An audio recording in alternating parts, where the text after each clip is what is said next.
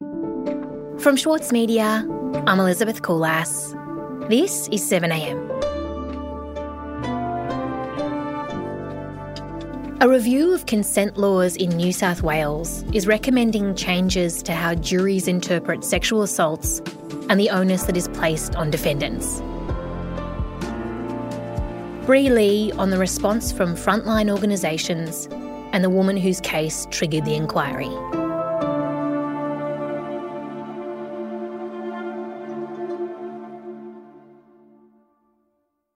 Bri, could you tell me a little bit about Saxon Mullins? Yes, Saxon Mullins is an award winning survivor advocate.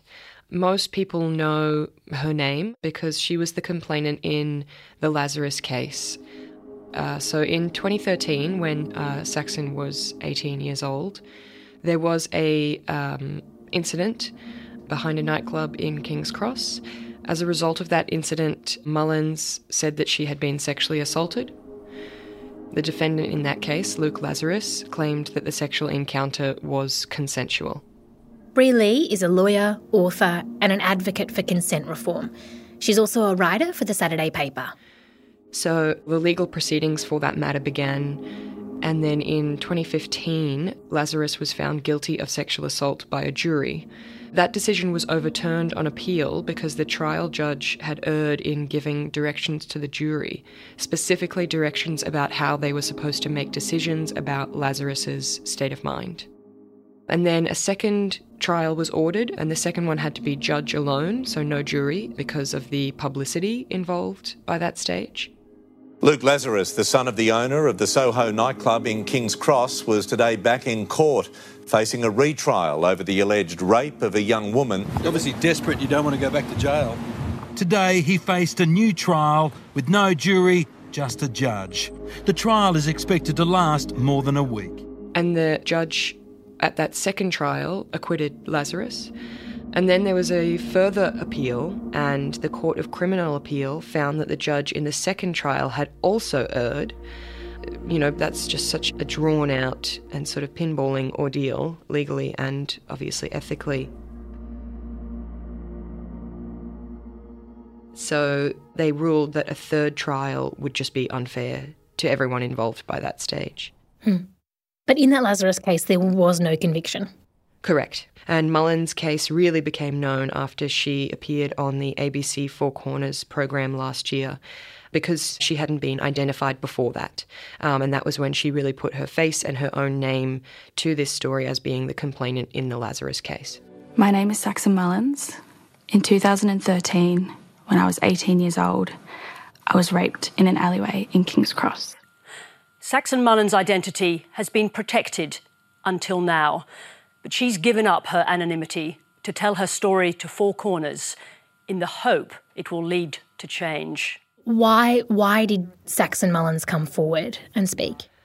Um, well, I think that's much more powerful in her words than mine. I was still hurting. Like it got to be over for everybody else.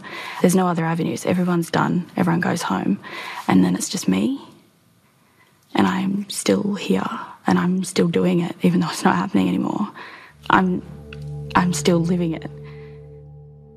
So, Bri, tell me about the controversy that followed that Four Corners episode. Why did you think this case in particular got so much attention, both from the public and those within the legal sector?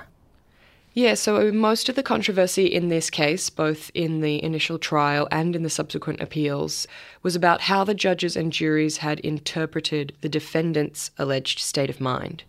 So, at pretty much every stage, everyone was in agreement that Mullins herself did not consent. But the legal and ethical question at the heart of the Lazarus case was whether Lazarus knew or he ought to have known that Mullins was not consenting.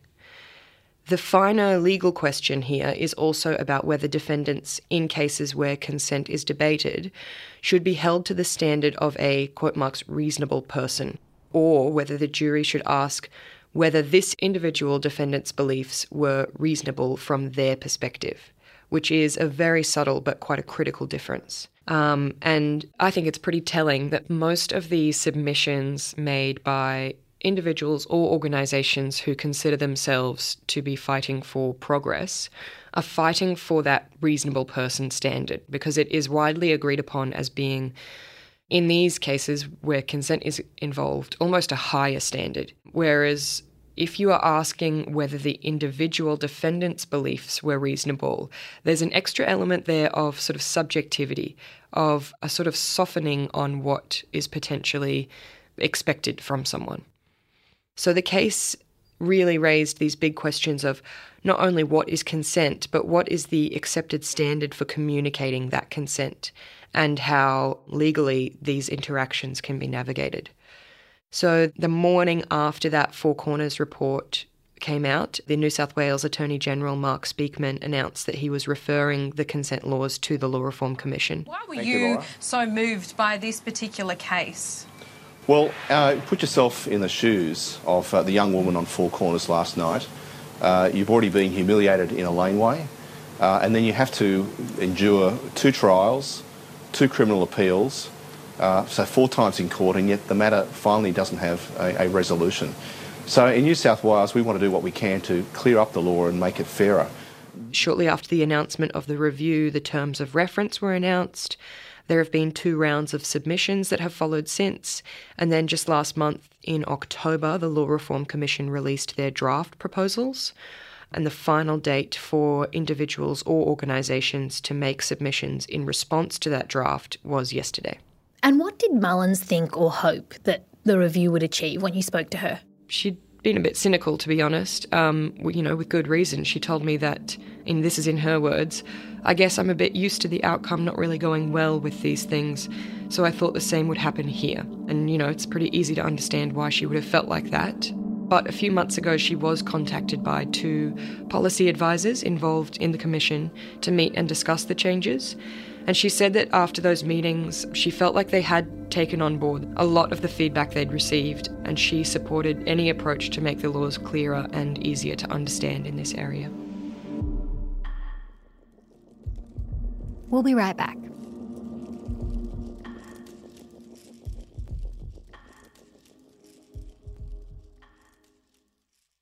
The Every Moment Matters campaign provides accurate, evidence based information and advice about alcohol, pregnancy, and breastfeeding. It has been created by the Foundation for Alcohol Research and Education and endorsed and funded by the Australian Government.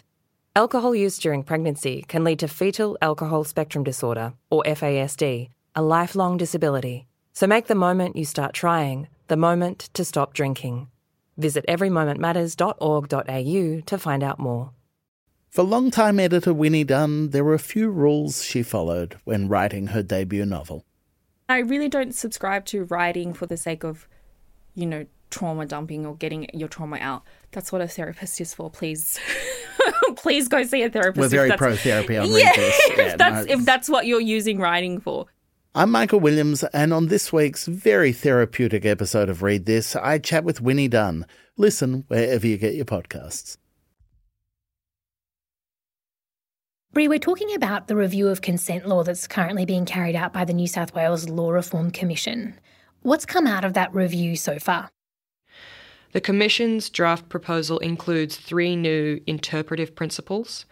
The first is that, um, and I'm quoting here directly every person has a fundamental right to choose whether or not to participate in a sexual activity. The second is that a person's consent should not be presumed. And the third one is that sexual activity should involve ongoing and mutual communication, decision making, and free and voluntary agreement. The other sort of um, progressive parts of the draft include specific mention of what is known as the freeze response.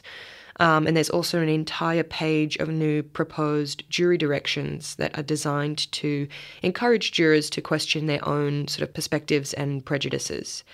And that suggestion goes some way to debunking misconceptions jurors might have regarding sexual violence, and in particular, that problem where often people will presume a victim was consenting because they didn't fight back or didn't fight back hard enough. What are, what are you hearing from those in the sector about this current draft? So I spoke to about six different researchers and frontline orgs in total. So that's like Women's Legal Service, Rape and Domestic Violence Services Australia, into how they say the laws of consent need to change. And the main criticism I heard is that this draft doesn't go far enough specifically in the areas that were most controversial about the Lazarus case. So we have examples of other laws functioning in Australia, in other states and territories that do a sort of more progressive approach. So in Victoria and Tasmania, they use what's called a positive consent model, which requires defendants to have taken steps to either verbally or physically inquire as to whether a person is consenting. The proposed changes in the New South Wales Commission's draft don't go that far. The difference here is whether or not the jury can consider what steps the defendant took or if there is a requirement that the jury consider what steps they took in the draft that the New South Wales Law Reform Commission have proposed, the jury are absolutely encouraged to ask what the defendant said or did to ascertain if the complainant was consenting. But that is a step lower than what currently is required in Victoria and Tasmania, where it must be considered. So it's pretty easy to imagine why one of those standards, i.e., the actual positive consent model, is seen as a sort of higher standard than what the New South Wales Law Reform Commission is proposing. And what happens if there isn't evidence that somebody did take those steps to ascertain the other person's consent? Yeah, so what happens now is that the jury would simply continue to look at all of the other factors involved in the case. So the situation in New South Wales is that it is still relevant if anything was said or did by the defendant, but it's not necessary. One of the ways it's been put to me by Karen Willis, who's the head of Rape and Domestic Violence Services Australia, is yes means yes and nothing less. This really goes to the heart of why this push for reform is not actually about whether or not the complainant was consenting, it's about the sort of legal framework and also, to be honest, the ethical and moral framework we have for deciding what we expect of defendants and how we make decisions about what we think the defendant's state of mind was. The New South Wales Bar Association also made a submission to the inquiry. What did that submission include?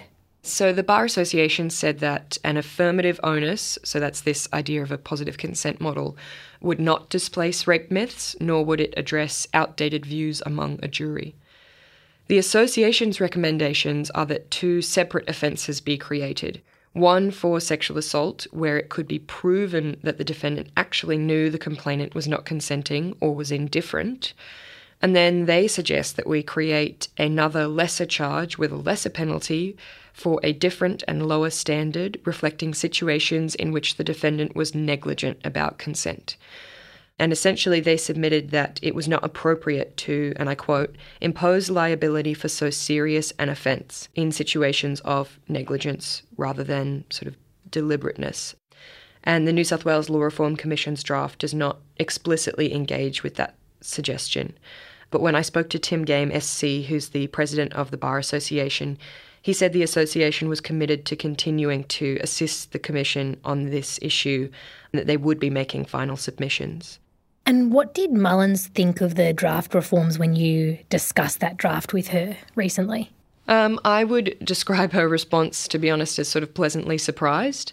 Um, she told me that one of the strongest parts of the proposal was the new content on what is sort of colloquially referred to as stealthing, which is when someone, you know, person A, consents to intercourse, specifically with the use of a condom, and then the intercourse either begins or at some point continues without one because of person B's actions. Um, and the proposals from the New South Wales Law Reform Commission are now suggesting what I personally believe should be the case that it is possible to consent to intercourse on an understanding that it will be safe sex, essentially, um, and that that doesn't mean you consent to unsafe sex. And this is really important because a Melbourne Sexual Health Centre and Monash University study from 2017 found that more than 30% of women have experienced stealthing. This is really exciting, honestly, because it would be the only specific legislation relating to stealthing anywhere in Australia. And if that does go through the way it's drafted, it would be an, a real opportunity to clarify the legal position on what is essentially a problem of community attitudes. So Mullins, yeah, she was hesitantly optimistic about the draft, I would say. She liked where the Commission had said, and I quote, the purpose of this statement is to provide a firm foundation for community education initiatives about consent. Because for Mullins, she said, that's where the magic lies. Um, she told me she thinks that just changing the law does nothing, particularly with a crime like sexual assault, which is so vastly underreported. And what really needs to change is society. And she said we need to change the people and we need to change the men.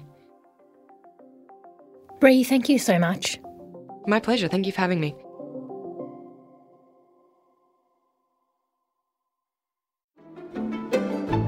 Join Richard Tognetti and the ACO for a bold and intrepid 2022. Featuring a live national concert season, their acclaimed on demand film series ACO's Studio Casts, and exciting programs from their new home in Sydney's Walsh Bay. Subscriptions now on sale at aco.com.au.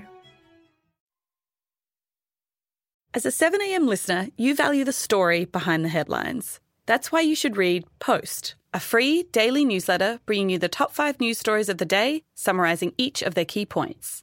Sign up at thesaturdaypaper.com.au slash newsletters. Elsewhere in the news, Paul Keating has criticised the Australian government, media, and security agencies for their anti China rhetoric and for failing to understand the importance of China in the Asia Pacific. Speaking at the Australians Strategic Forum event in Sydney on Monday, the former Prime Minister expressed concern that Australia's foreign policy lacks any sense of strategic purpose. He also said that, quote, the whispered word of communism of old is now being replaced by the word China. And a three week contested hearing has begun in the Melbourne Magistrates Court into the behaviour of actor Craig McLachlan, who was charged earlier this year with indecently assaulting four female actors. McLachlan is facing 16 charges for indecent assaults that are alleged to have occurred in 2014, including an allegation that he kissed and groped one of the female actors 20 times while they were performing in a stage production of the Rocky Horror Picture Show. The court heard that McLachlan later said to the woman, quote, I made such a fool of myself. I'm such an old fool. McLachlan's lawyer has said his client denies the charges and that they should be quashed. The four women will give evidence over the coming days in a closed court. This is 7am. I'm Elizabeth Coolass. See you Wednesday.